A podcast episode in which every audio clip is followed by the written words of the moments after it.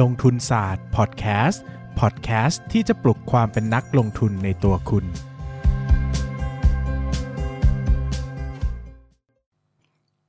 สวัสดีครับ ยินดีต้อนรับเข้าสู่รายการลงทุนศาสตร์พอดแคสต์รายการที่จะชวนทุกคนมาพัฒนาความรู้ด้านการเงินและการลงทุนไปด้วยกัน ตอนนี้นะครับผมมีหนังสือสอนการลงทุนแบบครบจบในเล่มเดียวนะครับ ชื่อว่า Stock Lecture ลงทุนหุ้นได้ในเล่มเดียวนะครับ ใครสนใจจะอุดหนุนนะ สามารถเข้าไปที่หน้าเพจลงทุนศาสตร์นะครับแล้วก็ดูที่โพสต์ปักหมุดไว้ได้เลยนะครับ หรือใครจะสะดวกตามร้านหนังสือทั่วไปก็สามารถเดินไปหาซื้อกันได้นะครับรวมไปถึงใครที่สนใจแบบ อีบุ๊กนะก็สามารถซื้อได้ที่แอปพลิเคชัน MEB นะครับ M E W M E B นะครับ ก็อย่างที่แจ้งนะครับว่าผมใกล้จะ off season ของ episode เอ่อช่วงนี้เต็มทนนะครับ ก็เราก็เลยนำ message ที่ผมรู้สึกว่าผมอยากจะบอกให้นักลงทุนได้ทราบได้ฟังเนี่ยมามามามาเล่าในช่วงสุดท้ายเนี้ยนะครับ ซึ่ง message ของวันนี้เนี่ยเป็นเรื่องของการทำ crisis management นะครับ ก็ ผมอยู่ในตลาดมาตั้งแต่ 2014 จนถึง 2022 เนอะวิกฤตที่เคยเจอเนี่ยอาจจะไม่ใช่วิกฤตใหญ่นะครับ แต่ก็เคยเจอวิกฤต ราคาน้ำมันนะปี 2015 นะครับมีสงการการสงครามการค้า 2019 นะครับแล้วก็มาเป็นโควิด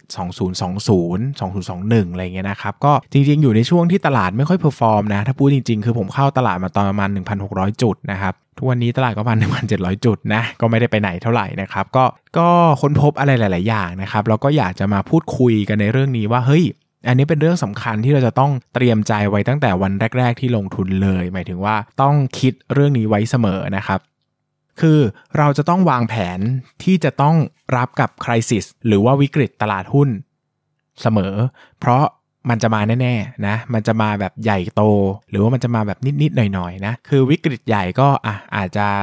ดัชนีหายไปครึ่งหนึ่งนะส่วนใหญ่ก็จะเรียกว่าวิกฤตใหญ่นะ ถ้าวิกฤตย่อยก็ดัชนีอาจจะหายไป 30%อะไรเงี้ยนะครับ รวมไปถึงราคาหุ้นรายตัวด้วยนะฮะที่เราจะเป็นทั้งอุตสาหกรรมก็ได้หรือหุ้นรายตัวก็ได้นะครับ ที่ราคาจะตกลงอย่างมากนะเกิน 50%เกิน 30%อะไรเงี้ยนะครับก็ขึ้นอยู่กับสถานการณ์นะ แต่ผมเชื่อว่าทุกคนต้องเจอนะ ไม่มีใครหนีรอดหรอกถ้าอยู่ในตลาดหุ้นนะครับขึ้นอยู่กับว่าเราจะ manage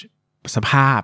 ได้ดีมากแค่ไหนนะครับ นักลงทุนที่อาจจะไม่ได้รับผลกระทบมากนักจากกลุ่มนี้นะก็คือพวกนักลงทุนที่เน้นหุ้นใหญ่นะครับหุ้นแบบ blue chip นะหุ้นแบบ set 50 set 100 นะ ก็คือได้รับผลกระทบไหมได้รับผลกระทบคือถ้าเซ็ตมันตกลงครึ่งหนึ่งอะนะเซ็ต50 ก็ควรจะลดลงครึ่งหนึ่งตามธรรมชาติเนาะแต่สิ่งที่เกิดขึ้นจริง ๆ ก็คือว่าเดี๋ยวสักวันถ้าเซ็ตมันกลับมาหุ้นกลุ่มนี้ก็จะกลับมานะครับแต่นักลงทุนที่ลงทุนหุ้น พวกหุ้นเติบโต หุ้นกลางหุ้นเล็กอะไรพวกนี้นะครับ หุ้นเหล่านี้เนี่ยจะทนกับสภาวะความกดดันได้น้อยกว่าเนาะเช่นบางทีถ้ากำลังธุรกิจกำลังดีเลยนะ มาเจอวิกฤต สมมติมาเจอวิกฤตสงครามการค้า มาเจอวิกฤตของ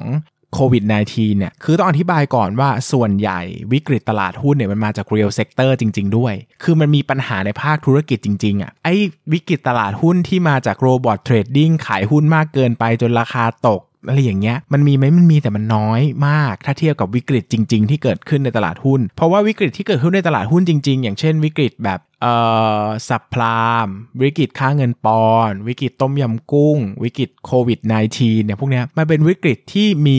ผลจาก real sector จริง ๆ Great Depression อย่างเงี้ยนะครับ ดังนั้นเนี่ย เราต้องเข้าใจว่าเวลาเจอวิกฤตเนี่ยมันไม่ได้หมายความว่าราคาหุ้นมันตกลงอย่างเดียวนะ แต่บริษัทนั้นจะต้องเผชิญภาวะความกดดันทางเศรษฐกิจด้วย ยกตัวอย่างง่าย ๆ อย่างโควิด -19 เนี่ยบางบริษัทอาจจะไปต่อไม่รอด เพราะว่ามันขายของไม่ได้ทำธุรกิจไม่ได้อะไรเงี้ยนะครับก็ต้องระวังเนอะซึ่งหุ้นเล็กหรือกลางเนี่ยความอดทนต่อวิกฤตความกดดันทางเชิงเศรษฐกิจเนี่ยมันน้อยกว่าหุ้นที่มีขนาดใหญ่ หรือว่าหุ้นที่ แบเบอร์ไปแล้วว่าเป็นผู้ชนะนะครับ ดังนั้นเนี่ยบางครั้งที่เกิดวิกฤตหุ้นเล็กกับหุ้นกลางตกต่ำลงมามาก อาจจะมาก 70% 90%ส่วนใหญ่จะลงมามากกว่าตลาดหุ้นเสมอ แล้วอาจจะไม่ได้กลับขึ้นไปที่เดิมอีกเลยก็ได้ เพราะว่าถ้าตลาดถ้าวิกฤตมันยาวนานอย่างโควิด -19 เนี่ยเห็นชัด คือถ้ามันยาวนานมากอะอย่าลืมนะครับว่าการขาดทุนเนี่ยมันกินเนื้อ กิน business กินกำไรสะสม กินเงินสด กินคนทำงานอีกคนอาจจะต้องลาออกทนอยู่ไม่ไหวอะไรเงี้ยหรือธุรกิจอาจจะต้องปิดตัวลงอะไรเงี้ยนะครับดังนั้นเนี่ยต้องระวังทั้งหมดเลย ต้องเข้าใจว่าเราลงทุนในหุ้นกลุ่มไหน หุ้นกลุ่มนี้ทนรับต่อวิกฤตได้มากแค่ไหนนะครับวิธีการรับมือกับวิกฤตที่ดีที่สุด คือวางแผนรับมือกับวิกฤตตั้งแต่วิกฤตยังไม่เกิด นะเราต้องวางแผนไว้เลยว่าถ้าเกิดวิกฤตตลาดหุ้น เกิดราคาหุ้นตกต่ำมาขนาดนี้ ตัวไหนที่เราคิดว่าสามารถถือได้ ตัวไหนที่เราคิดว่าไม่สามารถถือได้ เราต้องยอมรับนิดนึงอย่างหุ้นบางตัวอย่างเงี้ยถ้าเราคิดว่าหุ้นตัวนี้เป็นหุ้นที่แบบเติบโต growth phase มากอยู่ใน startup phase คือเติบโตแบบต้องต้องอาศัยภาวะเศรษฐกิจที่ดีมากๆ เท่านั้นถึงมันจะ rising ขึ้นมาแบบโอ้โห สยายปีกขึ้นมาได้ ถ้ามันเจอภาวะเศรษฐกิจซบเซาต่อเนื่องกัน 5 ปีอย่างเงี้ยเราต้องรู้แล้วอะเราต้องเห็นภาพแล้วว่ามันไม่น่าจะไปรอดอะก็ต้องยอมรับคือไม่ใช่ว่าบอกว่าโอ้โหจะถือหุ้นระยะยาวอย่างเดียว ใช่ถือระยะยาวมันถือได้ครับ แต่ถ้าวิถ้าพื้นฐานมันเปลี่ยนไปแล้วอะเราก็ควรจะต้องยอมรับ แล้วก็พอ กับมันมั้งอ่าอะไรอย่างเงี้ยก็คืออาจจะต้องยอมขายยอม manage ใด ๆออกมานะครับ หรือหุ้นไหนเราถือได้ยาวเรามั่นใจเป็นหุ้น blue chip เป็นหุ้นผู้นำตลาดทนทานต่อวิกฤต รายได้ค่อนข้างแน่นอน แบบนี้ก็ต้องสบายใจ หรืออาจจะต้องวางแผนว่า เฮ้ย ถ้าเกิดวิกฤตขึ้นมาจริง ๆ เราจะต้องทำการซื้อหุ้นในราคาถูกเพื่อสร้างผลตอบแทน จะซื้อยังไงล่ะเงินสดเราไม่ได้เราถ้าเราไม่ได้ถือเงินสดหรือเงินสดเราถือซื้อไปตั้งแต่ตลาดหุ้นตกมา 20%มันลงต่อมา 60%ไม่มีเงินซื้อแล้วนะครับ พี่โจลูกอีสานเคยบอกไว้ว่าการกำเงินสดรอวิกฤตเป็นเรื่องของพระเจ้า เพราะไม่มีใครทำได้ครับ ไม่มีใครรู้ว่าตรงไหนคือจุดต่ำสุด สิ่งที่ดีที่สุดคือเปลี่ยนหุ้นครับ สลับตัวหุ้นอันนี้สำคัญ ดังนั้นเราต้องดูเลยในในในในพอร์ตของเราว่า หุ้นตัวไหนสามารถมีแบบมีแรงทนทานต่อการตกของตลาดหุ้นได้มากมากกว่านะก็อาจจะต้องทยอยสับเปลี่ยนตัวได้นะครับ ซึ่งวิธีจะดูว่าจะเปลี่ยนหุ้นตัวไหนเนี่ยไม่ได้ดูว่าตลาด ทำหุ้นตัวนั้นตกมามากหรือไม่มาก ไม่ใช่บอกโอ้ยตัวนี้ลงมา 10%เองขายมาซื้อตัวที่ลงมา 60%ดีกว่าไม่ได้นะครับ ต้อง valuation ใหม่ เพราะว่าตัวที่ลงมา 10%อาจจะมี upside 100%ก็ได้ แต่ตัวที่ลงมา 60%แล้วอาจจะเหลือ upside แค่ 10%ก็ได้เพราะว่าพื้นฐานเปลี่ยนนะครับ แบบนี้เนี่ยก็ให้ลองดูว่าตัวไหนลอง valuation เทียบกันเนะผมให้ตัวเลขกลมๆไว้นะครับ ตัวผมเองถ้ามี upside ต่างกันประมาณ 30%ขึ้นไปผมจะเปลี่ยนตัว แต่ถ้า upside ต่างกันแค่ 10%หรือแบบไม่ถึง 30%เงี้ยโอเค ถ้าเกิน 20 อาจจะต้องคิดหน่อย แต่ถ้าไม่ถึง 20เนี่ยผมชัดเจนมากว่าส่วนใหญ่จะไม่เปลี่ยนเพราะว่า